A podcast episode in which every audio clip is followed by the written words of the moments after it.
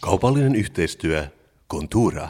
Kasper, tervetuloa taas tänne mun rakentamaan taloon. Aina yhtä mukava Mikko olla kaasapykärissä. Viime kerralla mä vähän moitin matkaa tänne. Tänään paisto aurinko. Oikein mukavaa pyörällä sunnuntai-päivänä tänne. Suomalaisessa yhteiskunnassa, meillä suomalaisilla, on sellainen perinne, että sä et ole mies, ellei sä rakenna itsellesi taloa. Ja mä tiedän nyt Kasper, kun sä katsot mua, sä näet onnistujan ja menestyjän, joka on pystynyt rakentamaan itselleen taloon, joka on vihdoinkin myös virallisesti yhteiskunnan silmissä mies. Eikö niin? Mä oon ollut huomioon, että sun testosteronilevelit on ollut nousussa tässä samalla lailla kuin meidän kuuntelijaluvut tässä vuoden aikana. Ja mä oon siis iloinen, että ne korreloi niin vahvasti keskenään. Ja mä uskon, että ihmiset hakee tästä nimenomaan tätä maskuliinista sisältöä. Ja siinä mielessä tämä jakso ei tuole poikkeus. Mä tiedän edelleen, kun sä katsot mua, sä näet menestyjän, mutta oikeasti mä oon myös uhri koska mä en tiedä, olisiko mä oikeasti halunnut rakentaa tätä taloa alun perinkään, mutta meidän suomalainen yhteiskunta on vaan niin tiukka, että se ei hyväksy miehiksi ihmisiä, jotka ei pysty oikeasti sitä taloa tekemään. Eikö niin?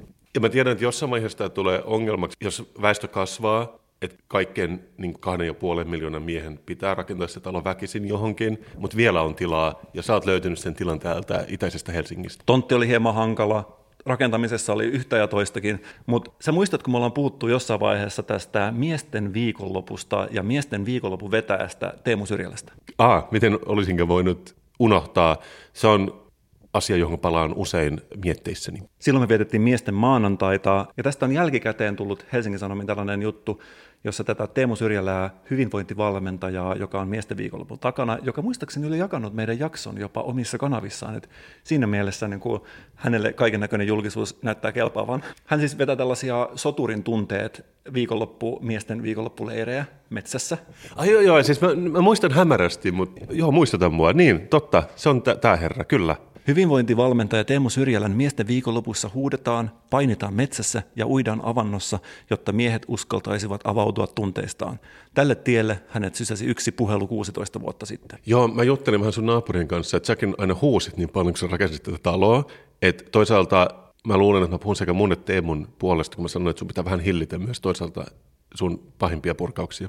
Hän puhuu tässä miehisyydestä, jonka asiantuntija hän miehenä selkeästi on. Ja si- Kokemusasiantuntija. ja voidaan sanoakin, että hän puhuu meidän kaikkien kaksilahkeisten suulla ihan varmasti. joo, joo, joo. Totta kai. Kaikki, jotka on mies, pystyy puhumaan kaikkeen maailman neljän miljardin miehen puolesta. Hänestä voidaan käyttää termiä miesten äänitorvi. Ihan mun mielestä ihan siis helpostikin. Voisi myös sanoa kaksilahkeisten presidentti, jos oikein tykkäisi kärjistää. Ja joku mun sisällä aina läikähtää, kun joku puhuu meistä miehistä me muodossa just tällä mandaatilla, mikä me ollaan hänelle miehinä annettu. Mutta tässä hän muun muassa kertoo, että meiltä odotetaan ja vaaditaan nyt syvällisempää kommunikaatiota, mikä on suuri loikka aiemmasta.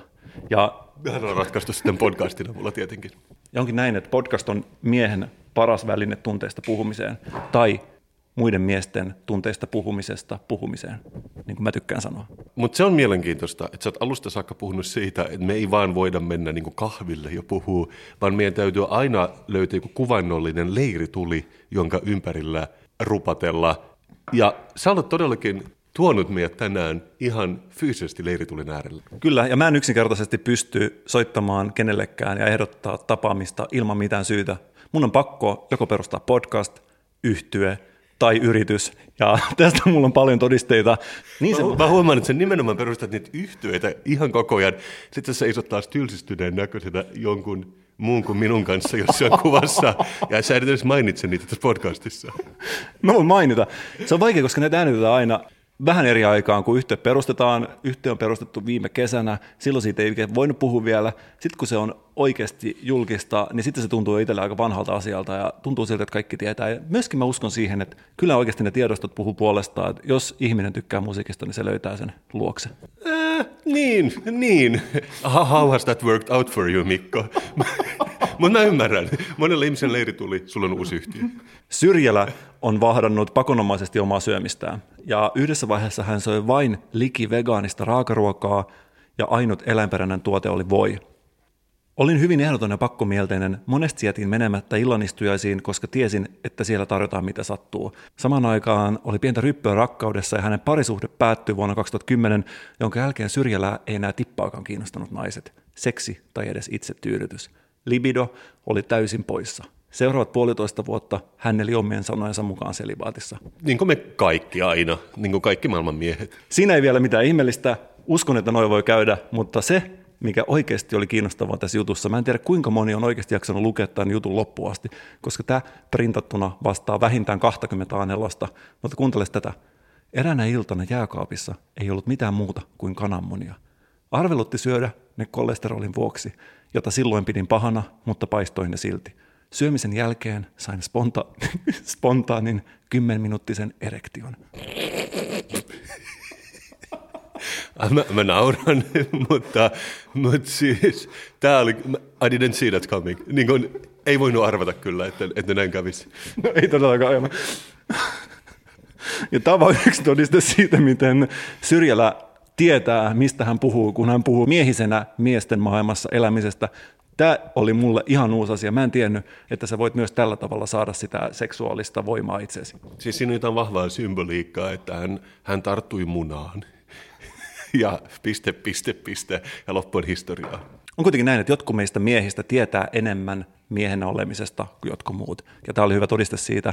Kun mä katson sua, mä näen tällaisen hintelän graafikon. wow, wow, Mikko. Ja selkeästi mä huomaan, että sä et ole rakentanut sitä taloa itsellesi, ja sä et ole ehkä siinä mielessä syrjällä kautta pykäritasolla miehisyydessä. Varmasti on paljon muita juttuja.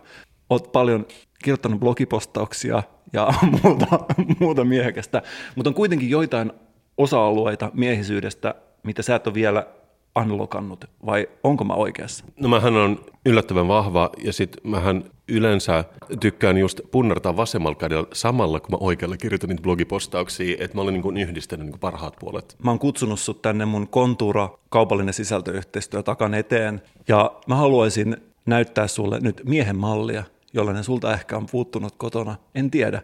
Mutta ajattelin, että Kasper, me voitaisiin tänään yhdessä tehdä tulta tähän mun uuteen kontrotakkaan. Nyt kun sä näet tämän takan tässä, tämä on takka, johon mä ensimmäisen kerran tutustunut asuntomessuilla. Sä luulit, että kun mä olen asuntomessuilla, mä etsin sieltä ainoastaan hassuja sisustustauluja, mutta se ei pidä paikkaansa.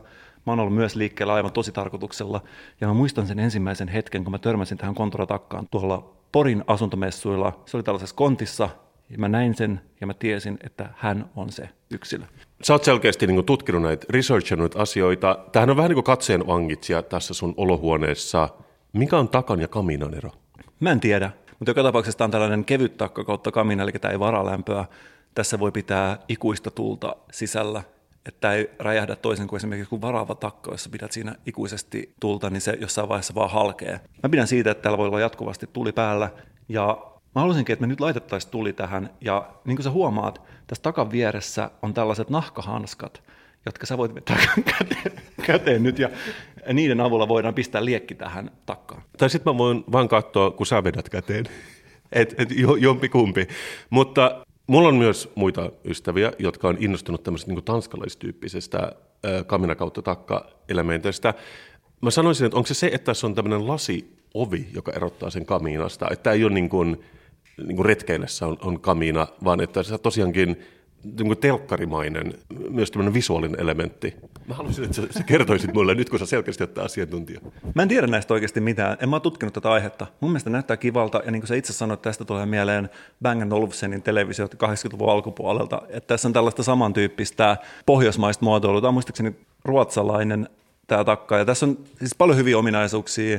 Ne löytyy Konturan nettisivuilta, jonne ilmeisesti jossain vaiheessa tulossa mun omakin käyttäjähaastattelu, josta pääsee niitä lueskelemaan, mutta tämä esimerkiksi puut palaa niin hyvin, että tätä ei tarvitse käytännössä ikinä tyhjentää tuhkia. Mä en ainakaan tyhjentänyt kuin vasta kerran, että se palamisprosessi on paljon parempi kuin noissa vanhoissa takoissa ja niin edespäin, mutta nyt loppu tämä puhe ja pistetään tuli takkaan ja kuunnellaan sitä ennen Konturan 15 sekunnin tervehdys vähän niin kuin kokin lämpimäinen. Keittiön tervehdys. Keittiön tervehdys tähän ennen kuin me saadaan tuli tähän takkaan. Mä itse ainakin arvostan kodissa tunnelmaa ja välitöntä lämpöä.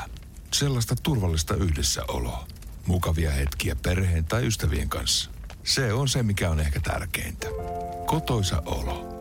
Helppokäyttöinen Konturan kiertoilmatakka tuo tehokkaasti lämpöä kotiin. Konturatakan asennuskin onnistuu nopeasti ja siististi.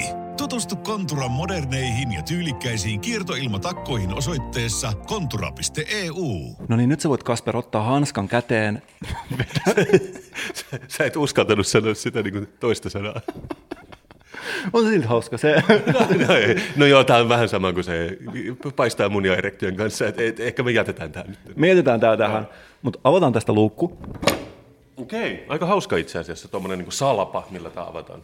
Itse, itsellähän, itsellähän niin on äh, vanha kakluuni meidän kotona, mutta mitä mä en oikeasti niin kuuden vuoden aikana käyttänyt kertaakaan, että tämä on mulle vähän niin kuin vieras aihealue. Pelti auki. Noin. Kiva. Takka on ladattu valmiiksi, niin ota tulitikun tosta ja pistät sen päälle. Nyt voidaan myös polttaa kaikki ne vanhat kuitit ja herkät dokumentit, mitä me on kerääntynyt nyt tämän meidän podcastin ajan. Tämä on puhdistavaa. Monilla yrittäjillä on sellainen perinne, että aina kun viisi vuotta on kulunut, niin laitetaan ne vanhat kirjanpidot sinne takkaan palamaan. Ja sen helpotuksen huokaus yleensä samalla, kun pistetään se luukku kiinni. Paitsi mä en kyllä tiedä, onko itse asiassa nykyään varmaan pitää säilyttää kauemmin kuin viisi vuotta. No, no tossa ne nyt menee kuitenkin. Tuossa nyt menee. Ah, kylläpä lämmittää kivasti. Lämmittää kivasti kerta kaikkiaan. Me ollaan puhuttu tästä niin kauan, että me tarvitaan tämä kuvainnollinen takkatuli. Mä oon todella iloinen, että niin kuin näin melkein kolmen vuoden kuluttua me todellakin nyt voidaan lämmitellä ihan actual takkatulen ääressä. Onko sulla, Kasper, nyt spontaani 10-minuuttinen erektio? Ei, ei todellakaan. Mutta mä ymmärrän, että tämä on ollut sulle vähän isompi juttu, niin mä yritän katsoa poispäin. Mikko, sä tiedät, että meillä on korona. Se ei ole varmaan mennyt keneltäkään ohi. Ja sä tiedät, miten koronassa, niin kuin muidenkin asioiden kanssa, käydään läpi nämä seven stages of grief, eli niin kuin seitsemän askelta hyväksymiseen, että meillä on tämä korona. Se alkaa shokilla ja epäuskolla, sen jälkeen on kieltäminen, tulee syyllisyys, anger and bargaining. Tämä on sulle tuttua psykologian alumnina. Ja me ollaan puhuttu aikaisemmin, miten me oltiin tässä shock and disbelief-vaiheessa. Sitten me siirryttiin vaiheeseen kaksi. Mutta mä oon nyt siirtynyt kolmosvaiheen yli suoraan vaiheeseen neljä lomamoodi, niin kuin on näissä tässä psykologian mekanismissa sisäänrakennettuna. Monilla nämä myöskin tämä järjestys saattaa vaihdella ihmisillä. Monet saattaa aluksi mennä siihen lomamoodiin ja samaan aikaan siihen kieltämiseen ja jumittaa näissä vaiheissa ikuisesti koko kriisin ajan. Tämä lomamoodi tuli siitä, koska tähän asti on yrittänyt tehdä töitä ja silleen elää normaalisti ja yrittänyt väistellä katsella niitä nalleja, mitä ihmiset laittaa ikkunoihin. Mä oon muuten nähnyt monta nalleja, jotka on ripustettu kaulastaan ikkunaan, vähän niin kuin hirtetty. Mä en tiedä, onko se oikeasti oikea tapa vai onko se täällä jotain sellaista passiivis-aggressiivista tunnelmaa, mitä täällä meidän alueella on. Eikö se ole vähän niin kuin se naantalilainen, mikä siitonen, joka hirtti sen muumipeikon puutarhansa, että toivottavasti siinä on niin kuin samoja mieleyhtiömiä. Mutta tämä on parempaa. Mä en niistä nalleista niin, mutta meidän naapuripihan taloyhtiö, ne järjesti eilen akrobatia-esityksen niiden pihalla. Sä et ole ehkä niin akrobatian ystävä täällä Itä-Helsingissä, mutta meillä tuolla itäisessä kantakaupungissa, mä en tiedä onko ne enemmän niin professionaaleja, mutta se oli oikeasti niin kuin sairaan hyvä esitys ja ne oli oikeasti hyviä. Siinä on paljon hyviä puolia. Mun käsittääkseni akrobatia on hiljaisin tapa kunnioittaa terveydenhuoltohenkilökuntaa. Kuuluuko siitä mitä ääntä? Pystyykö siitä poistumaan siitä tilasta vaan sulkemalla silmät, vai oliko siellä joku Daruden julkaisematon kappale taustalla? Kaikki oli ihan täydellistä, ja, ja mikä oli vielä täydellisempää oli se, että kun se on aika ihan muutama vuosi vanha kerrostalo, niin se muistuttaa todella paljon jonkinnäköistä lomaresorttia. Et ne, jotka asuu ykköskerroksessa, niillä on oma niin patio, ja sitten ne siellä vähän istuskelee, ja ihmiset on siellä parvekkeilla. Ja todellakin se muistutti, niin kuin, se oli jonkinnäköinen pirkkaversio etelälomasta. Että ollaan siellä hotellihuoneessa, sitten mennään katsomaan akrobatiaa siinä niin kuin patiolle, sen jälkeen mennään syömään buffaa. Nyt sen buffan joutuu kyllä niin kuin tekemään itse, mutta mä, mä pidän tästä uudesta lomamuodista. Ja mulla kesti ehkä kauemmin kuin muilla saavuttaa se, mutta mä olen nyt siinä paikassa, ja tämä on hyvä paikka, Mikko. Kerro minulle ja 95 prosentille ihmisistä, jotka ei osaa erottaa akrobaatteja ja pellejä toisistaan. Mikä on akrobaatin ja pellen ero? Punainen nenä, ja näillä ei ollut sitä. Kiitos luoja siitä. Mutta mä haluaisin vaan sanoa, että mä tulen olemaan erityisen rentoutunut tänään, kun me puhutaan, koska mä oon ko- kokenut akrobatian feikkilomaresortissa, joten mikään ei voi enää ravistaa mua. Mä oon todella iloinen Kasper sun puolesta. Vihdoinkin löytänyt sen niin kuin postnormaali elämän tasapainon, missä me nyt eletään tässä jäätävässä apokalyptisessa maailmassa. Mutta sitten mä kävin Ruoholahden kauppakeskuksessa, eli Ruohiksessa, niin kuin ne itse kutsuu. Ja sieltä voi napata tällaisen Ruoholahden oman lehden, jonka nimi on Ruoholahden Sanomat. Tosi kiva, huhtikuu 22, 2020. Sä ymmärrät, lehti kaikille meille, jotka viihtyy Ruohiksen liepeillä. Ja ei siinä mitään bla bla bla, siellä on niin normaalit jutut, mutta yksi asia siinä vähän mun silmää kuitenkin antihiveli, ja tämä ei ole tämän yrittäjän syytä, vaan tämä on tämmöinen niin yleinen asia, mitä mä nyt vähän, vähän liikaa. Tämmöinen ostettu tämmöinen koko sivun mainos, jossa lukee, tämä on niin palakurkussa kirjoitettu, ystävä hyvä, ehkä sinä voit auttaa. Ja sitten tässä on ne tavalliset. Mä näen näitä Facebookissa, mä näen näitä ihmisten näyteikkunoissa, että tällainen, ää, tiedätkö, osta lahjakortti, käytä paikallisia yrityksiä, ole solidaarinen, ruikuti ruikuti. Mainosta podcastissa. ei, ei, mutta eikö se, eikö tämä on se ero, että tämä alkaa näin, että koronakriisi kaivaa isoa kuoppaa Suomen talouteen, bla bla bla, ja äh, Suomessa on niin paljon yrityksiä, ne tuottavat valtavan määrän verotuloja, nyt tee kaikkesi, joten kaikki pysyy pystyssä, mutta kun ongelma on, että niin kuin kaikki on siinä samassa veneessä ja kaikki tarvitsisi tätä samaa vetoapua. Ja mä haluaisinkin kysyä sulta, että onko se Mikko ikinä antanut säälistä? mä mietin tuota, kun luin tämä ensimmäiset, silloin kun oli 2008 lama tai tämä romahdus, mä muistan silloin, kun yksi nenäkäs mainostoimisto toteutti tällaisen Älä ruoki lamaa kampanjan ja teetti sen ilmaiseksi friikuilla näkyvyyttä vastaan ja siitä oli silloin iso juttu. Nythän on paljon näitä muitakin, että ethän ala säästämään, pidä Suomen talous käynnissä. Mutta sitten se on jotenkin huvittavaa, kun nollan euron tuloilla ja sillä pienellä puskurilla haluaisi ylläpitää Suomen taloutta, niin mä, mä en tiedä niin kuin, kuinkahan kauan ja kuinka kauan ison piristysruiskeen se voisi antaa. Ja myöskin sit lopulta, että mikä on sitten järkevää, koska sä tiedät, että jos mä injektoin sen vaikkapa johonkin jo valmiiksi kuolemassa olevaan pitsiliikkeeseen, niin se saattaa olla, että se vaan pitkittää jotain, minkä olisi jo pitänyt tapahtua ajat sitten. Niin, ja, ja hyvä luoja, että mä nyt toivon, että me itse ei olla kompastuttu tähän kuoppaan ja puhuttu siitä, miten huonosti menee. Mutta siis, tiedätkö mitä sä sanoo, eikö se ole nimenomaan isoin myytti, että ikään kuin joku antaisi säälistä rahansa tai, tai mitä tahansa, koska just, että et, säkään luultavasti et mene Tinderiin ja kirjoita, että koronakriisi kaivaa isoa kuoppaa intimielämääni. Nyt jos koskaan tarvitaan solidaarisuutta käytä seksuaalipalveluja, jos pystyt. Tai ostaa lahjakortti myöhempää käyttöä varten, sitten kun korona on ohi. Se ei ehkä ole se strategia, mikä toimii milloinkaan. Meinaatko, että tässä olisi pitänyt lukea, että en tarvitse apuasi ja piste, piste, piste, jos kuitenkin haluat auttaa. Ei, no mä puhutaan siitä, että toinen kappale alkaa näin, että yrittäjiä kutsutaan usein Suomen talouden kivijalaksi. Suomen talouden kivijalka myymäläksi. Suomen talouden ruikuttavaksi kivijalaksi. Siis haluatko kivijalan, joka murenee ihan heti, kun tulee tällainen pieni flunssa, ja joka sille jotenkin hikoilee ja, ja on ihan paiseessa. Kun mä, kun mä mietin tätä, että pahimmassa tapauksessahan voi olla, siis tätä ei ole, mulla ei ole tästä mitään näyttöä, mutta ihminen, joka ei kestä romanikerjalaisia, joka haluaisi kieltää ne, heti kun tämä tulee tämä flunssa, niin ne laittaa heti sellaisen ison koko sivun kerjäysmainoksen lehteen.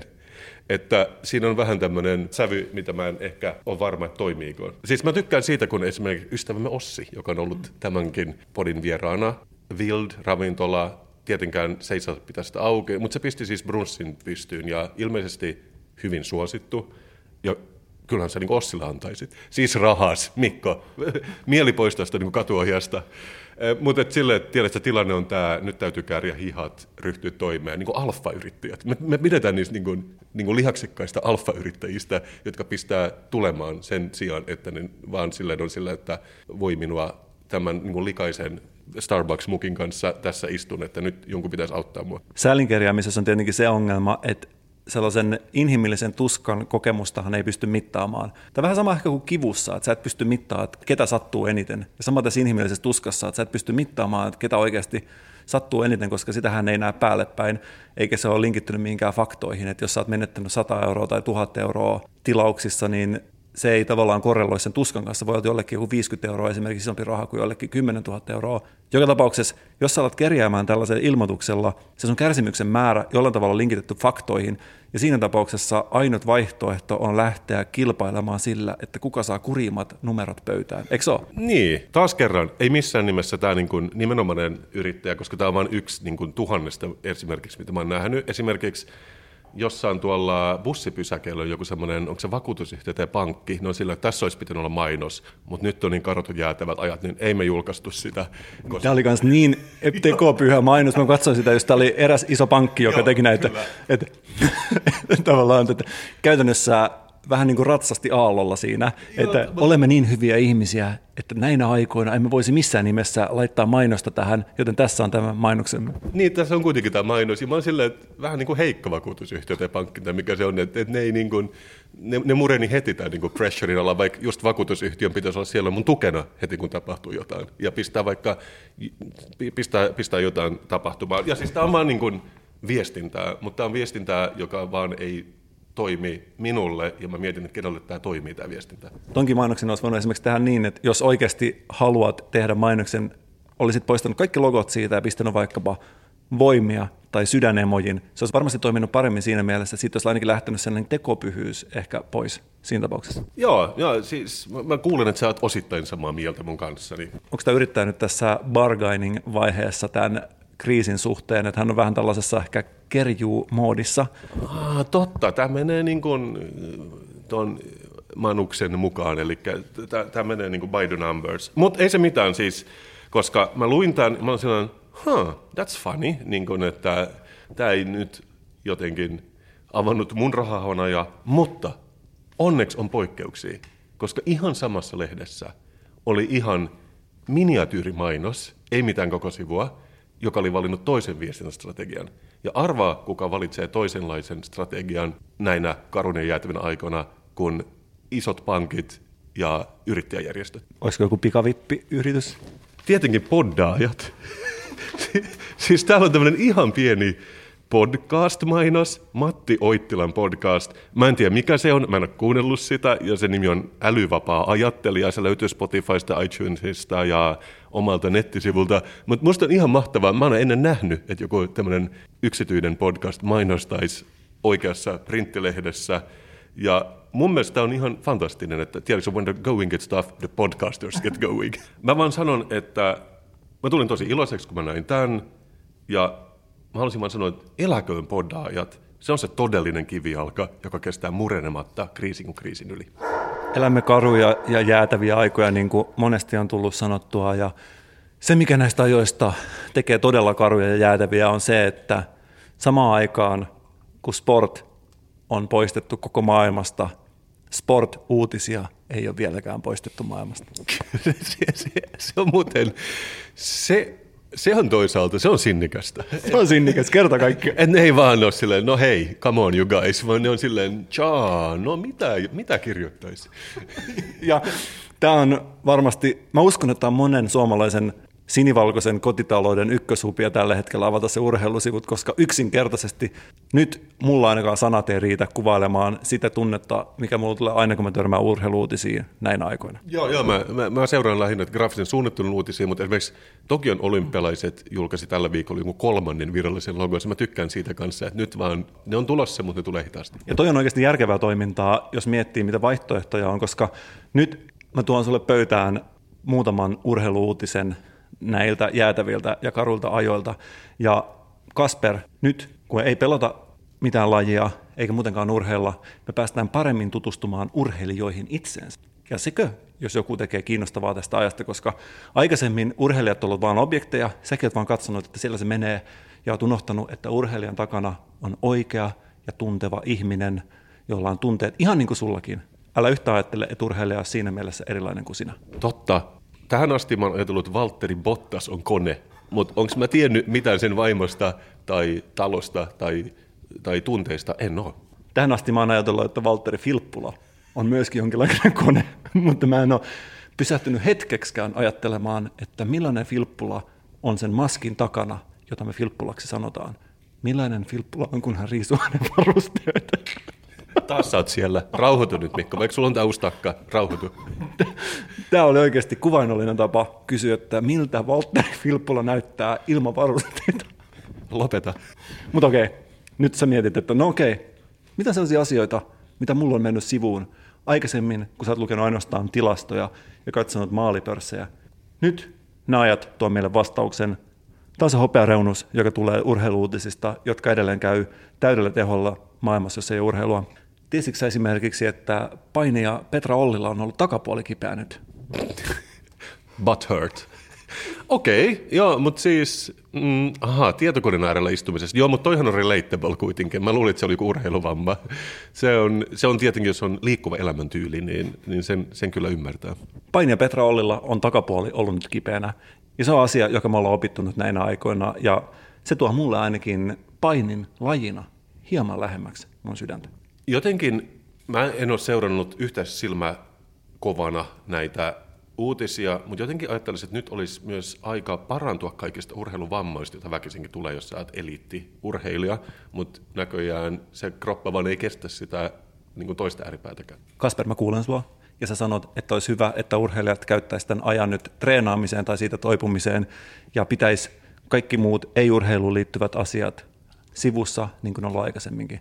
Sä tulet ehkä pettymään tai yllättymään, koska me opitaan myös tällainen asia. Uutinen joka on tullut tänä aamulla, joka todellakin pysäytti mut. San Jose Sharksin Joe Thornton on leikannut partansa pois. Se on kuitenkin tällaiset urheiluvermeet päällä, että ilmeisesti vielä pääsee treenaamaan sitten alle 50 ihmistä. Tämä on varmaan vanha kuva. Koska niin, kuin... niin totta, koska leikannut sen pois. Okei, nyt mä ymmärrän. Jo nyt se istuu kotona ää, koskettelemassa sänkään ja miettii vaan silloin, kun sai vielä pelata. Ja miettii, oliko hyvä veto vai ei, mutta hän on julkaistu tästä kuvia ja tytär on peukuttanut vieressä tyytyväisenä. Ja ilmeisesti tämän urheiluutisen mukaan Joe Thorntonin tytär hyväksyy tämän uuden partatyylin tai parrattoman tyylin. Hei, jos tytär hyväksyy, mäkin hyväksyn. Okei, nämä liittyy urheilijoiden vartaloon ja niiden ulkonäköön, mutta joskus saattaa olla myös kiinnostava tietää, mitä urheilija ajattelee nyt, kun ei voi ajatella enää urheilua, sitä ainoa asiaa, joka urheilija kiinnostaa. Seuraavaksi mä, ensi viikolla mä haluan kuulla, mitä muusikot ajattelee tästä kriisistä. muusikot ajattelee varmasti ihan samalla tavalla kuin urheilijatkin. Mutta esimerkiksi sä mietit, mitäköhän mieltä urheilijat on siitä, että jatkuuko urheilu? jos sä nyt tässä maalaat mulle kuvaa maailmasta ilman urheilua, niin se, mä voin kertoa sulle suoraan, että se ei ole maailma, missä mä haluan elää. Mitä sä ajattelisit, että urheilija ajattelee näistä rajoituksista, jäätävistä rajoituksista, jotka meidän täällä yhteiskunnassa on tällä hetkellä? Mitä sä ajattelisit, että tyypillinen urheilija, joka urheilee maapallolla, ajattelee tällaisesta? Mä ajattelen, että ne on niin kilpailuhenkisiä, että ne on voittaa ne rajoitukset. Haluaa ampua siihen rajoitukseen niin, että se musta levy uppoaa ja siihen tulee tilanne valkoinen levy. Joo, joo, tai juosta nopeammin kuin se rajoitus, hypätä koronakriisin yli. Sä tiedät, voittaa sen raalla voimalla ja räjähtävällä mentaalisella valmiudellaan. Näin mä ajattelen urheilun. Mutta onneksi sun ei tarvitse ajatella enempää, koska nyt sä tiedät vastauksen. Rafael Nadal, hän on tenniksen pelaaja, ja hän ajattelee näistä rajoituksista, että hän toivoo, että niitä voitaisiin jossain vaiheessa purkaa. Mä tiesin, että urheilijalla olisi kuitenkin vastaus tähänkin, koska ne on kuitenkin ihmisiä, joita me kuunnellaan, niin kuin Teemu Selännettä tässä kriisissä, koska jos on nopea jossain, niin on myös näkemyksiä. Ja mä näen sun katseesta, että sä haluat tietää, no mitä suomalainen muusikko, jota on joskus kehuttu suomalaisella nettisivulla, ajattelee tästä kaikesta. Ja mä voin sanoa sulle, että mä oon aivan samalla linjalla kuin nämä urheilijat. Mä toivon, että jossain vaiheessa me selätetään tämä kriisi. Hyvin iloinen, että sä otit urheilun puheeksi, koska Business Kassu is back – ja bisneskassuakin kiinnostaa urheilu, ja se kuulostaa tältä. Urheilukassu pizza. Urheilukassu pizza tällä kertaa. Nimenomaan. Bisneskassulla on urheiluhousut jalossa, ja bisneskassu yhdistää urheilun ja bisneksen, koska sehän on perinteisesti myös kulkenut aina käsi kädessä. Ja mä tuon sulle tänään kolme urheiluun liittyvää bisnesideaa. Olen kuulolla. Ja Mä oon vähän tutkinut nimittäin, millaisia urheilulajia on olemassa, tai oli olemassa ennen koronaa, ja me halutaan tehdä urheilusta kuulia, mutta me ei tiedetä näitä kaikkia.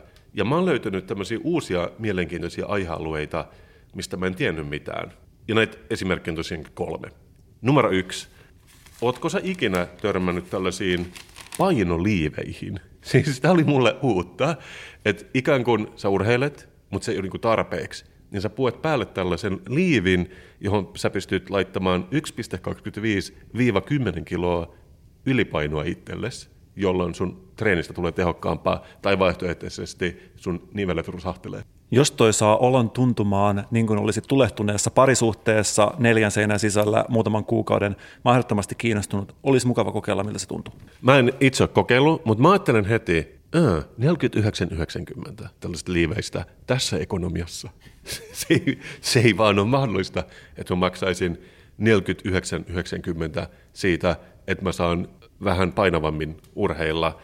Ja mulla onkin siksi ehdotus, joka sopii sekä hänelle että hänelle. Jos sä oot nainen, hankkeutuu raskaaksi ja sen jälkeen urheilee, tai jos on mies, hankkii vain 10 kiloa ylipainoa, sen jälkeen lähtee lenkille, niin sä säästät 49,90 molemmissa tapauksissa, ja se ei ole edes vaikeaa hankkia sitä ylipainoa näin koronan aikana. Ei ole vaikeaa, ei, mutta Kasper, sä oot itse käynyt kaupassa ja tiedät, mitä ruoka maksaa. Miten saa edullisimmin itselleen plus 10 kiloa ylipainoa? No nyt oli vappu, niin ihmiset yleensä, mä näin, että sullakin tässä niin kokonainen vuori kuivia munkkeja. että eikö se niin kuin hoidu tässä ihan vaikka tämän päivän aikana. Eli munkit blenderiin ja juontiin. Voisi olla laardia, mä en tiedä miten se tapahtuu, mutta jos sun pitäisi sanoa jei vai nei tähän niin kuin ideaan, onko se peukku ylös vai alas? Peukku sojottaa korkealle ylös. Kiitos Mikko, mä tiesin, että mä voin luottaa suun. Okei, idea numero kaksi. Tämä on myös uusi urheilulaji, mistä mä en ole kuullut ikinä. Tämä nimi on tornijuoksu, ja tämä on joku nainen, joka on kuitenkin ihan aikuinen nainen, joka harrastaa tätä Suomessa, ja se on ainoita harrastajia tämän lehtijutun mukaan. Se juoksee jopa 115-kerroksisia taloja ylös ja alas, ilmeisesti enemmäkseen ylös, niin nopeasti kuin mahdollista. Tämän ongelma on ilmeisesti, että Suomessa ei ole niin paljon korkeita taloja, että se juoksee, se joutuu matkustamaan Dubaihin ja Shanghaihin, mitä se ei luultavasti tee nyt tällä hetkellä, mutta tämä on siis jonkinnäköinen up and coming urheilulaji, mistä mä en ole kuullut ennen. Mitä sä ensinnäkin mieltä tästä? Onkohan hän ikinä kuullut puhetta rullaportaista. Siinähän pystyisi juoksemaan ikuisesti ylöspäin. Ja, ja niin jonkinnäköinen laite, kyllä. Se on, se on, se on oikein hyvä esimerkki ja varmaankin harjoittelee sellaisella silloin, kun nyt kun ei saa matkustaa Shanghaiin, mutta bisneskassuna mä ajattelen päinvastoin. Mä pidän siitä, että tulee uusia urheilulajeja, koska urheilijat on niin hyviä, mutta mä ajattelisin päinvastoin. Voitaisiko me perustaa uusi urheilulaji, joka myöskin nyt Rediin rakennetaan ilmeisesti nyt kahdeksan niitä pilvenpiirtejä, jotka on niin kuin porrasjuoksu, mutta päinvastoin – että esimerkiksi vaan heittäydytään hissikuiluun ja kilpaillaan siitä, kumpi pääsee nopeammin alas. Monelle urheilijalle varmasti varten otettava vaihtoehto näinä jäätävinä ja karuna-aikoina. Joo, ja mä mietin myös, että se voi olla joku vanha kaivos. Niitähän löytyy. Että meillä löytyy ehkä enemmän sellaisia syviä reikiä kuin korkeita rakennuksia tässä meidän sinivalkoisessa maassa. Ja siinä voisi kilpaa just aerodynamiikassa, että ehkä jonkinnäköinen niin mäkihyppy asu päällä, että miten pääsee alas. Mä en ole vielä ratkaissut, mitä tapahtuu, kun pääsen alas, mutta mä näen, että tässä on tulevaisuus ja laji, missä suomalaiset voisivat olla maailman parhaita. Peukku ylös vai alas? Mä näen, että tässä on vaihtoehto sille tylsälle ja iän ikuiselle sillalta hyppäämiselle peukku ylöspäin. Ah, tämä menee niin hyvin. Tämä on niin kaksi kolmesta hyvin. Okei, ja tämä on kolmas ja viimeinen. Ja tässä on taas, mä otan olemassa olevan urheilulajin ja mä muunnan sitä vähän uusille markkinoille. Tämä on ilmeisesti ihan oikea asia. Ämpärijumppa, jota järjestettiin ennen koronaa Leppävaarassa. Maa-uimallassa, tämä viime kesältä, alkaa maanantaina kuntoilu ämpärin kanssa. Ämpäriin laitetaan sen verran vettä, että jumpas tulee lihaskuntaharjoittelua. Jumppia järjestetään koko kesän. Ää, paikalla on ämpäreitä lainattavaksi. Tämä kuulostaa maailman suomalaisimmilta asialta, paitsi sä tiedät, ämpärit ei ole muodissa enää. Sä tiedät, mikä on se uusi ämpäri. No. Lidlin halvat lenkkarit. Otetaan ne, täytetään ne vedellä ja jumpataan niillä. Ja tämän pystyy tekemään kotonakin, ja jos laittaa vain pressun lattialle. Niin sanoisitko, että tämä on kuitenkin se paras ja vahvin idea näistä. Katso alaspäin ja sä näet mun spontaanin 10-minuuttisen peukalon sojottamassa ylöspäin. Paras pitchausrundi ikinä. Kiitos Mikko.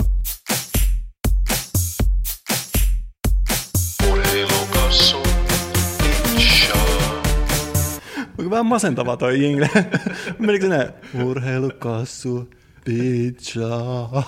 Masensiko se jingle sua vai toiko se sulle sporttitunnelmaa? Dammit, mä olin niin lähellä. Mä sain kolme peukkoa ylös, mutta peukun alas jinglestä. No, ensi kerralla paremmin. Mä en tiedä, millainen sä oot työntekijänä, millainen ihminen sä oot työmarkkinoilla. Itse olen freelancer, eli Eli työtön. eli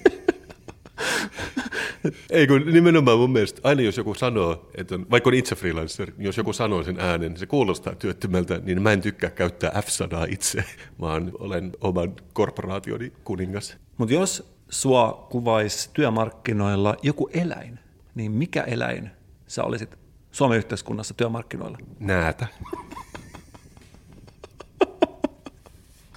Mitä näätä tekee, kun sähköposti kilataan? Mikä on tyypillinen tapa näädältä reagoida?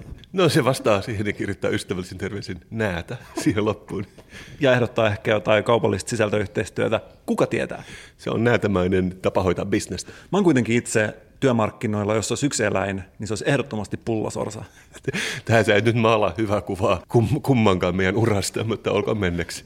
Jos meidän elinkeinot laitettaisiin tähän vierekkäin, siinä olisi näätä ja sorsa, molemmat tyytyväisinä, odottaisi parempaa huomista, mutta sorsalla ja mulla on paljon yhteisiä tapoja reagoida, mutta käytännössä mä otan työtilauksia, eli tällaisia pullanmuruja eteeni, noukin niitä tyytyväisinä muutaman vuoden, kunnes tulee tilanne, ettei ole yhtään pullonmurua siinä edessä, jolloin mä nostan katseen ja katson, että tämä ei voi jatkuu näin. Mun yksinkertaisesti pitää tehdä jotain muuta. Kunnes taas silpottu pitko lentää eteen, pää menee alaspäin, alan nokkimaan sitä ja toistan hiljaa mielessäni sanan kiitos. Mä oon itse asiassa nähnyt sut joskus siinä sulassa kohdassa Cafe Piriten edessä, missä, missä on virtavaa vettä aina eläintarhalahdella. Niin sä joskus uit siellä niiden lintujen kanssa. Mutta tämä on johtanut mut yhteen isommista havainnoista, mitä mä oon ikinä tehnyt liittyen suomen kieleen. Niin kuin sä kuulit äsken. Aina kun mä saan toiminimen kanssa jättimäisen työtilauksen, mä toistan hiljaa mielessäni sanon kiitos. Ja mä toistan sen aina tupla s Tää on sun tapa olla hengellinen. Tämä on mun tapa olla hengellinen ja kiitollinen. Mutta mä oon huomannut, että suomen kielessä kiitos-sanan kiitollisuuden asteen pystyy mittaamaan. Ja mä tarvitsen nyt ensimmäisenä Suomessa tavan mitata ihmisen kiitollisuutta hänen käyttämän kiitos-sanan perusteella. Ootko valmis? Jo olen. Onko tämä siis sama kuin jos bussikuski sanoo toss? niin se jättää sen alkutavun pois ja silloin se ei ole yhtä voimakas. Mutta mä, mä, mä kuuntelen sua. Tota ei ole vielä integroitu tähän mun teoriaan, mutta ehkä jonain päivänä nähdään sekin päivä. Mä oon huomannut, että kiitos-sanan kiitollisuuden asteen pystyy päättelemään siitä S-sanasta, ottaen huomioon, jos ki-tavu jää pois, silloin tämä mun teoria ei päde. Mä itse, aina kun mä kiitän, mä sanon sen tupla kiitos. Sitten, jos mä haluan kiittää vain vähän, mä sanon kiitti, niin kuin monet muutkin ihmiset. Kiitti on lievin kiitoksen muoto, ja kiitos kahdella s on suurin, ja tämä normaali kiitos on siinä välissä. Ja tällä tavalla pystytään tieteellisesti mittaamaan ihmisen kiitollisuuden taso. Tämä on hyvä teoria, ja mä en tiedä, miten pitkällä sä oot kehitellyt sitä, mutta leikikö sä ikinä olevas vaikka Pekka ja Pätkä ja sanot vaikka tattista, niin kuin joku 50-luvun ihminen? en, miten itse?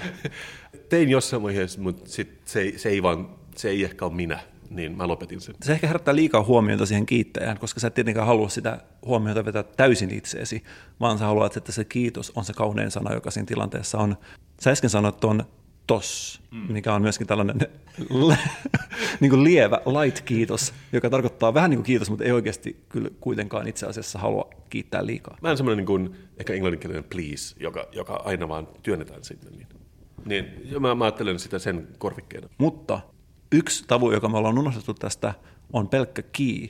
Ja olisikohan tässä vielä laimeampi kiitoksen muoto, laimeen suomen kielen kiitoksen muoto, joka sopii tilanteeseen, jossa sä et oikeasti halua lähes yhtään kiittää, mutta kuitenkin ihan vähän. Kii. niin kuin sä aloitat, mutta sitten sä päätät, että ei tämä ollut not worth it. Et vaan niin fade outua pois. Mun suosikki on se, kun mä tunsin kerran ihmisen, suomenkieliset vanhemmat kyllä kasvanut Ruotsissa, muuttanut Suomeen, niin käyttää ihan vähän väärin suomenkielisiä sanoja niin kuin alussa, no siinä meni pari kuukautta, mutta sano kiittis. mä, mä, mä, pidän siitä tosi paljon. Jossain vaiheessa varmasti saadaan ostoskeskus lauttikseen tai itikseen työntekijöille ohjeet naurettavien lippisten tai paikan logolla varustettujen teepaitojen lisäksi käyttää kiittis-sanaa asiakaspalvelun yhteydessä. Olisiko tässä brändäämisen seuraava taso, taso, jolle kukaan ei halunnut, mutta jolla me kohta kuitenkin kaikki ollaan? Se on mun oma go-to-sanani ja siis mä en tiedä, mitä se sopii Lex Pykäriin, mutta jos sä pystyt leipumaan tämän sun teoriaan, niin mä olisin tosi iloinen. Kiittis sulle. Nurkka, nurkka, tukurkka. Se on Kasperin kirja nurkka, nurkka. Tää nurkka, tukurkka. Se on Kasperin kirja nurkka. Ah, kirjallisuus. Asia, jota korona ei voi ottaa meiltä pois. Ja tällä viikolla, Mikko, mä tuon sulle todella epäajankohtaisen teoksen taas kerran kierrätyshyllystä löydetty. Tämä on Mauno Rintakosken mainonta sosialistisissa maissa vuodelta 1975. Mitä pidät kannesta? Kannessa on tällainen genofontti ja lueteltu myöskin sosialistisia maita. Romania, Jugoslavia, Bulgaria, Neuvostoliitto, DDR, Puola, Tsekkoslovakia, monia maita, joissa päästään käymään enää vain meidän muistoissa. Kyllä, tämä on niin kuin aika kuvavaa, että sanotaanko, että puol- puolet näistä maista ei ole enää olemassa, niin kuin DDR. Ja tämä onneksi Mauno osaa sanoa tämän jo esipuheessa, koska siinä sanotaan, tämän tyyppinen kirja vanhenee nopeasti. Damn right, Mauno, se on, se on vanhentunut nopeasti. Mutta se ei haittaa meitä, koska onhan se kuitenkin hauskaa nähdä jonkin näköinen aikadokumentti 45 vuoden takaa. Ja tämä on ilmeisesti kuitenkin tutkinut sen ajan Itäblokin maita ja sen mainontaa, koska se puhuu siitä, että, että tällainen kirja ei tietenkään ole mikään sooloesitys, mutta se on saanut esimerkiksi apua virolaiselta kollegalta, jolla on maailman paras nimi Vladimir Karu. Ihan mahtava nimi. Tämä on niin tämmöinen slaaviräppärinimi. Olisiko oikeasti hyvä lisätä kaikkiin näihin sun kirjanurkkakirjoihin jo siellä painokonevaiheessa tämä ensimmäiseksi lauseeksi tämä, että tämän tyyppinen kirja vanhenee nopeasti. Jos ajat kirjoittaa kirjan aiheesta podcast, blogit, internet, digitalisaatio, talous, mainonta, voisiko siellä oikeasti lisätä sen? Ehkä se poistaisi vähän sitä myötähäpeän tunnetta, joka kuitenkin niin nopeasti tulee sitten, kun se kirja on siellä poistolaarissa. Tai joka meidän podcast-jakson alkuun, että tämän tyyppinen podcast vanhenee nopeasti. En mä tiedä, mutta mä selailen tätä ja mä katson, että sen vaikuttaa aika samanlaiselta esimerkiksi tämä unkarilainen mainonta kuin mikä tahansa mainonta 70-luvulla. Et tässä on esimerkiksi tämmöinen Budapestissa julkaistu mainos, missä tämmöinen niin kuin piirretty vähän niin kuin sarjakuva mies, joka on lyhyt ja perunainen, menee alttarilla uskomattoman kauniin, jotenkin karrikoidun naisen kanssa, joka on käytännössä pelkästään niin kuin rinnat ja ripset ehkä. Ja sitten se nainen katsookin toista komeampaa miestä samalla, kun se menee alttarille. Tämä on tämä, Aika traagista. Tämä, tämä, tämä, tämä on tämä klassinen meemikuva, että sä tiedät, että se mies katselee sitä kolmatta. Ja sitten tämä mainosteksti on käännettynä avioliitto. Tällä ei ole kahden vuoden takuuta, mutta Orion tehtaan tuotteille on Kereskielinen tekniikka Budapest. Eli mä luulen, että kaikki mainit oli tällaista. Tämä ei ole, tämä ei ole millään tavalla erikoista sosialistisille maille, vaan se nyt vaan oli tällaista. Ja tässä on myös muutenkin tämä tyyli, Hugo Hibus, toinen virallinen artisti, se vaan mainostaa Kalev Suklaata tämmöiseltä, tämmöisellä pluskokoisella miehellä, joka soittaa rumpua ja lukee Kalev. Kehopositiivinen patarummosoittaja. bla bla bla, ei, ei siinä mitään. Mutta mun mielestä mielenkiintoisimmat kohdat tässä oli se, kun esimerkiksi puhutaan, että joo, mainonta ei ollut täysin sallittua, mutta esimerkiksi radiomainonnalla Unkarissa on pitkät perinteet, koska ne on tehnyt sitä jo 20 vuotta, joka ei tunnu niin pitkältä, se on vähän niin kuin sellaiset internet-mainonnalla pitkät perinteet, kun sitä on tehty 20 vuotta. Mutta et, äh, Romanias oli olemassa jonkinlainen lomaradio, joka oli niiden erikoisuus. Et sitä lähetettiin vain kesäisin, silloin kun oli turisteja, ja se kuului Mangaliasta Tonavan suistoon. Mutta nämä hinnat äh, kiinnostavat tosi paljon, että vuonna 1973 mainonta maksoi 2 dollaria sanalta, wow. joka kuulostaa todella paljolta, koska vuonna 1975 niin just jossain vanhoissa elokuvissa, eikö niin kuin Coca-Cola maksaa 10 senttiä. Ja yksi dollarihan varmaan ollut, tiedätkö jos sä sanot Suomen suosituin beer, no siinä meni niin kuin 6 dollaria, jolla saa varmaan niin henkilöauton Unkarissa siihen aikaan. Missä on rahat? Niin, ja, ja pidemmistä mainossanomasta 50 dollaria minuutilta. Mulla oli mitään taulukoita, mutta siis mä sanoisin, että 50 dollaria oli aika huomattava summa niin kuin 45 vuotta sitten. Ja mä, va, mä voin vain toivoa, että Suomen suositun podcast esimerkiksi olisi yhtä kaupallishenkinen kuin Unkarin valtio oli silloin, kun se oli sosialistisen vallan alla. Sitten täällä on näitä klassikoita, mitä oli ehkä Suomessakin, että Neuvostoliiton televisiossa näytetään tämmöisiä dioja, missä kehotetaan menemään sieneen. se on hienoa se niin niin 70-lukua, että on tämmöisiä tietoiskuja ja, ja vaan tämmöistä niin yleishyödyllistä sanon, sanontaa. Mutta okei, okay, tämä oli kaikki, mitä mulla on oikeastaan sanomista sosiaalisesta mainonnasta, mutta se, mihin mä kiinnitin erityisesti huomiota tässä kirjassa, ja on syy, miksi mä en voi antaa tälle korkeata arvosanaa, on se, kun puhutaan kolajuomien suhteessa Neuvostoliitossa ja muissakin sosialistisissa maissa, että tässä on kuva Pepsi-Cola-autosta ja lukee, että voi myös tavata lännessä tuttuihin tavaramerkkeihin, mutta sitten tässä puhutaan siitä, että Coca-Cola tekee vahvasti tuloaan, ja tämä ei ole ihan totta, koska mä satun tietämään, että nimenomaan eikö se ollut se juttu, että Pepsiä sai ja kokista ei saanut silloin, kun oli Neuvostoliitto. Ja mulla on siitä semmoinen esimerkki, minkä mä oon ehkä joskus kertonutkin tässä podissa, mutta mun äidillä on niin kuin moldavialaisia tuttuja. Ja ne kävi Suomessa silloin, kun Moldova oli juuri ja juuri itsenäistynyt joskus 90-luvun alussa. Ja ne oli joutunut tekemään niin hillittömän reitin niin Moskovan kautta pyytämään lupaa, että se tulisi Suomeen. Ja eka asia, mitä ne halusivat, kun ne tuli Suomeen, oli sellainen, että me halutaan juoda Coca-Colaa. Koska Neuvostoliitossa ei ole Coca-Colaa, mitä tämä kirja väittää, että oli, mikä ei siis pidä paikkansa. Ja sitten mun äiti oli silleen, että Kaspar, voit mennä kauppaan ostamaan Coca-Colaa näille. Mä menin kauppaan, mä en yhtään ajatellut, mä toin niillä pepsiä. Koska mä en osannut, tiedäksä, että kokis kun kokis, nehän maistuu ihan samalle, siis mä oon vieläkin sitä mieltä. Ja maailman isoin pettymys, kun ne näkee ne, ne on silleen, but we, we have Pepsi Cola in Moldova. Ja sitten on silleen, niin kuin, tiedätkö, kaikkien sydän suli. Mä menen takaisin kauppaan, ostan Coca-Colaa, tuon takaisin, ää, kaaden Coca-Colaa, ne maistaa sitä. Ne on silleen, but this tastes exactly like Pepsi Cola. silleen, niin, niin kuin, mure, murenevat unelmat. Mä ajattelen tätä tosi usein, tätä, tätä unelmaa, joka, joka vaan niin kuin, mureni. Että ne on matkustanut siis tuhansia kilometriä, että ne saa juoda Coca-Colaa ja se maistuu suurin piirtein samalta. Ja ihan vaan tämän esimerkin kautta mä väitän, että Coca-Colaa ei ollut olemassa. Ja mä jopa viime yönä rupesin researchaamaan. Ja tämä johtuu siitä, että joku presidentti Nixon kävi jossain, ne järjesti jonkun amerikkalaisuuden näyttelyyn vuonna 1959 Moskovassa.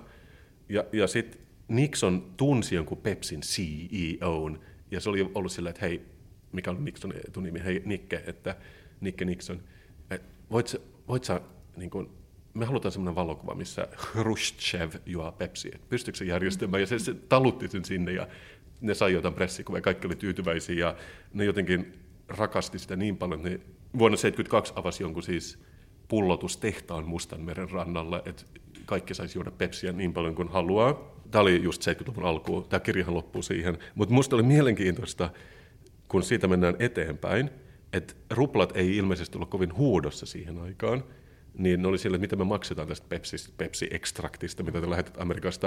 Ne oli silleen, no ne lähettää vodkaa tilalle. Ja sitten Pepsi Cola Companylla oli yksin oikeus myydä Stolichnojaa koko Pohjois-Amerikassa, ja ne möi sitä, mutta sitten jossain vaiheessa se ei mennyt kaupaksi. Sitten ne oli silleen, no ei, ei me enää lähetetä tätä. Ja ne oli niin epätoivoisia joskus 80-luvulla Neuvostoliitossa, että ne maksoi Pepsistä, ne lähetti Pepsikolalle 17 sukellusvenettä, kolme sota-alusta niin, että Pepsi-Cola oli, oli maailman kuudenneksi isoin laivasto joskus 80-luvulla, eikä ne oikein tiennyt, mitä tehdä niillä. Ne lähetettiin Ruotsiin romutettavaksi, että ne sai edes rahat siitä niin kuin metallista. Mut, ja tämä tapahtui tietenkin paljon tämän kirjan jälkeen, mutta musta, mä, mä pidin tästä tiedosta. Ja että Coca-Cola teki samaa.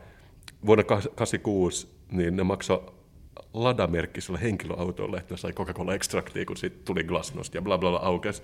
Mutta mä olisin niin halunnut, että vaikka tämä vanha niin nopeasti, että ne olisi jotenkin voinut ennakoida nämä tapaukset, ja tämä oli hyvin kiinnostavaa. Pitkä räntti. Me ei voida laittaa kaikkea Manun niskoilla, koska tämä tapahtui sen jälkeen, kun kirja oli julkistunut, mutta se olisi edes voinut kertoa sen Nixon-jutun, joka tapahtui jo 50-luvulla. Joten siksi Mikko, mä antaisin yksi viidestä, mutta myöskin, koska Vladimir Karu on niin hyvä nimi, kaksi viidestä. Paras kirja arvostelu tähän mennessä. Kiitos mainonta sosiaalisista maissa. Näetkö sä, että tässä olisi mahdollisuus myös meidän sponsoreille maksaa kaupallisista sisältöyhteistyöstä esimerkiksi hyppypanoksilla tai maamiinoilla? Meillä on ollut oma kahvimerkki, meillä on Suomen suositun olut. Miten niin meillä ei voisi olla Suomen suositunta maamiinaa? Mä en näe mitään syytä, miksi sitä ei tapahtuisi. Nurkka, nurkka, tukurkka.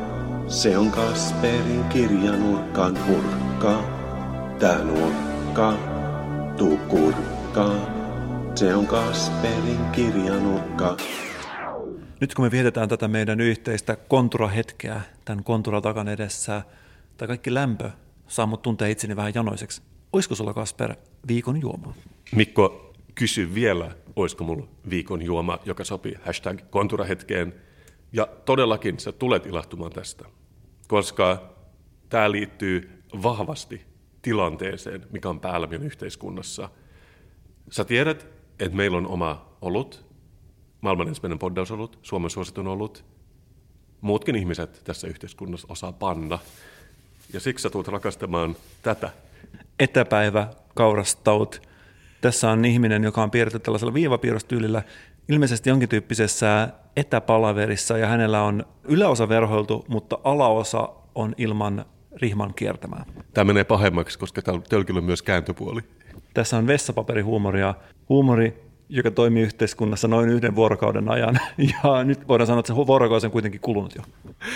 Tämä on siis äh, Maku Brewingin hashtag support your local, jonkin täpön näköinen koronan kriisin aikana syntynyt etäpäivä olut, äh, joka vaan todistaa, että sauerin panemisesta menee ilmeisesti vähän aikaa, kun on maitohappabakteeria ja sun muuta, mutta kaurastautin tekeminen ilmeisesti on nopeampaa, koska mä ostin tämän jo pari viikkoa sitten, mikä oli kohtuuttoman nopeaa toimintaa, mutta toisaalta sitähän meidän piti pitää, että ihmiset on yritteliäitä ja pistää tapahtumaan. Kumman tilanteen sä haluaisit nähdä mieluummin? Maku Brewing yhden sivun ilmoituksella polvillaan kerjäämässä apua vai support your local hashtag etäpäivä kaurastout. Tässä on kaksi skenaariota. Kumman sä näistä valitsisit, jos saisit itse päättää? No kyllähän me ilman muuta otetaan kaurastautin, koska tämä, jos joku, on se, mikä menee siihen niin koronamuseoon, että tällaisena jonkin tyyppisen ajankuvana. Ehkä se ongelma, mikä mulla on, on tämä piirrostyyli. Itsekin vähän piirreskelleenä, niin tämä, tässä on tiettyä sellaista niin kuin yläkoulumaisuutta, mitä mä itse en valitse mun, mun illustraation tyylilajiksi. Mitä tarkoitat yläkoulumaisuudella? Ää, Luokka-asteet, ää, 7-9, että tietynlainen, äh, en mä sano mitään, mutta mut, mitä mä nyt sanoisin? tyyli ei miellytä. Tyyli, tyyli ei miellytä. Mä aion avata tämän ja ehkä maku miellyttää enemmän. Okei, vähän tummempaa kuin normaali ilmeisesti, koska tämä on stauttia. Ja todella olutmainen tuoksu. Ei, tämä, on ihan hyvän tuoksusta itse asiassa. Pystyisin helposti kuvittelemaan kesäfestivaaleille tällaisen, mutta nyt siitä ei tietenkään viitti enempää puhua, koska se harmittaa niin monia. Niin säkin aina jaat sitä niin kuin tosi hauskaa festivaalikarttaa, missä sanotaan, että main stage on sun olohuoneessa, bajamajat on sun vessassa. En ole nähnyt, mutta naurattaa pelkkä ajatuskin. Se on nähnyt sen ehkä liian monta kertaa.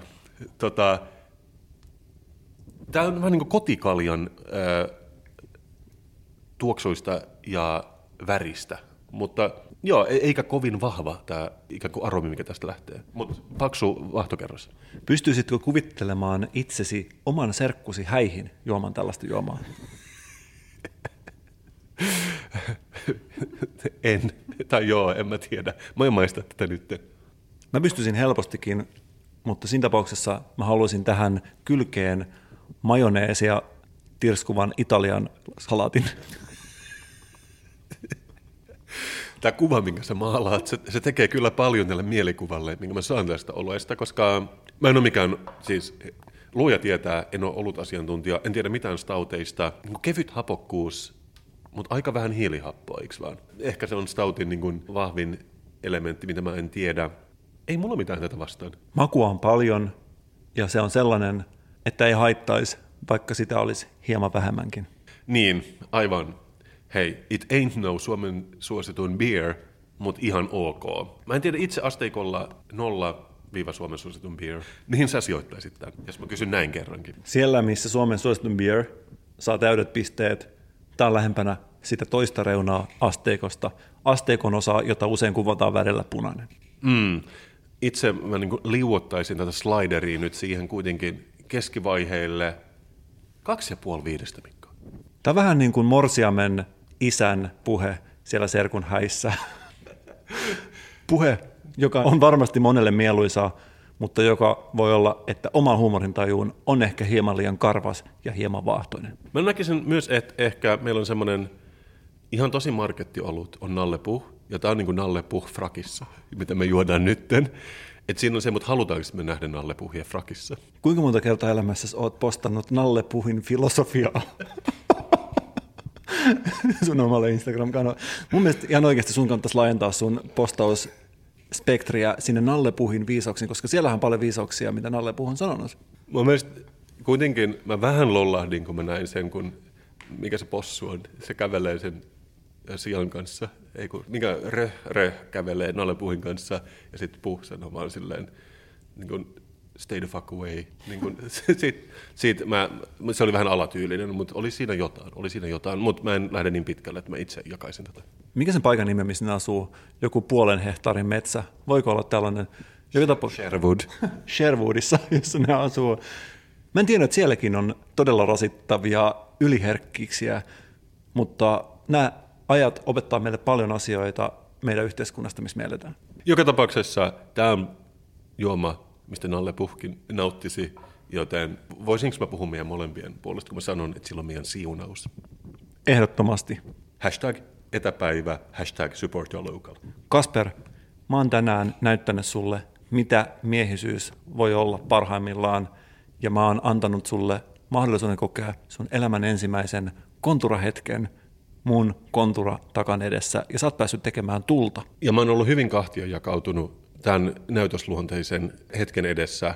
Nämä sun toimenpiteet ei täysin vakuuttanut mua, mutta tämä takka sen sijaan, tai kamina, voi pojat. Sen rautaiseen syleilyyn mä antautuisin milloin vaan. Jos mä luen rivien välistä, kun sä seuraavan kerran rakennat itsellesi omakotitaloa, todistat sen miehisyytes, sun takkavalinta on jo etukäteen tähtiin kirjoitettu. Onko näin? Hashtag konturahetki on asia, minkä saa ainakin mun pulssin kuhamaan aina kun mä näen sen. Mutta tämä on ollut Kasperin Mikon podcast. Me ollaan oltu tänään Kaassa Pykärissä, oltu Actual Leiritulin äärellä, mutta tietenkin myös puhuttu muista asioista. Mulla on tänään opittu paljon asioita ja sivuttu meille kaksilahkeisille niin tärkeitä osa-alueita, sport ja rakentaminen. Kyllä. Ja ennen kuin me lopetetaan, niin mä haluaisin vähän kertoa siitä, että koska mulle mikään ei riitä, niin mä oon nykyään myös mukana toisessa ruotsinkielisessä podcastissa, joka tekee Svenska Yle. Sen nimi on Selskapet, sitä vetää Kiia Svetihin. Mutta mä en ole mitenkään mukana siinä joka viikko, vaan niillä on jonkinnäköinen systeemi, jota on myös sotkenut tämä korona. Et ilmeisesti mä oon mukana nyt vaan joka kahdeksas viikko, mutta tämä jakso, missä, tämä toka jakso, missä mä olen mukana, on nyt ulkona. Kuunnelkaa sitä, jos yhtään ymmärrätte ruotsia ja kiinnostaa käytännössä samat läpät kuin täälläkin, mutta eri kielellä. Tämä on todella hyvä ihmisille, jotka haluaa Kasper Strömmania lisää, mutta ei niin paljon, että se olisi joka viikko, vaan se on joka toinen kuukausi yhden jakson verran. Ai niin, mutta onhan tässä niin kuin mun ekassa jaksossa skuuppi, eli mä kerron ja mä paljastan siinä, miksi ihmiset lähti jonottamaan niitä liiden lenkkareita, eli sehän ei ole kuitenkaan huono. Aion opetella seuraavaksi ruotsin kielen ja heti ensin töikseni kuunnella tämän jakson. Mä tiesin, että mä voin luottaa suhun. Se siitä, tämä on kuitenkin ollut Kasperin Mikon podcast, ja me rakastamme tätä kaikkia. Moi. Moi.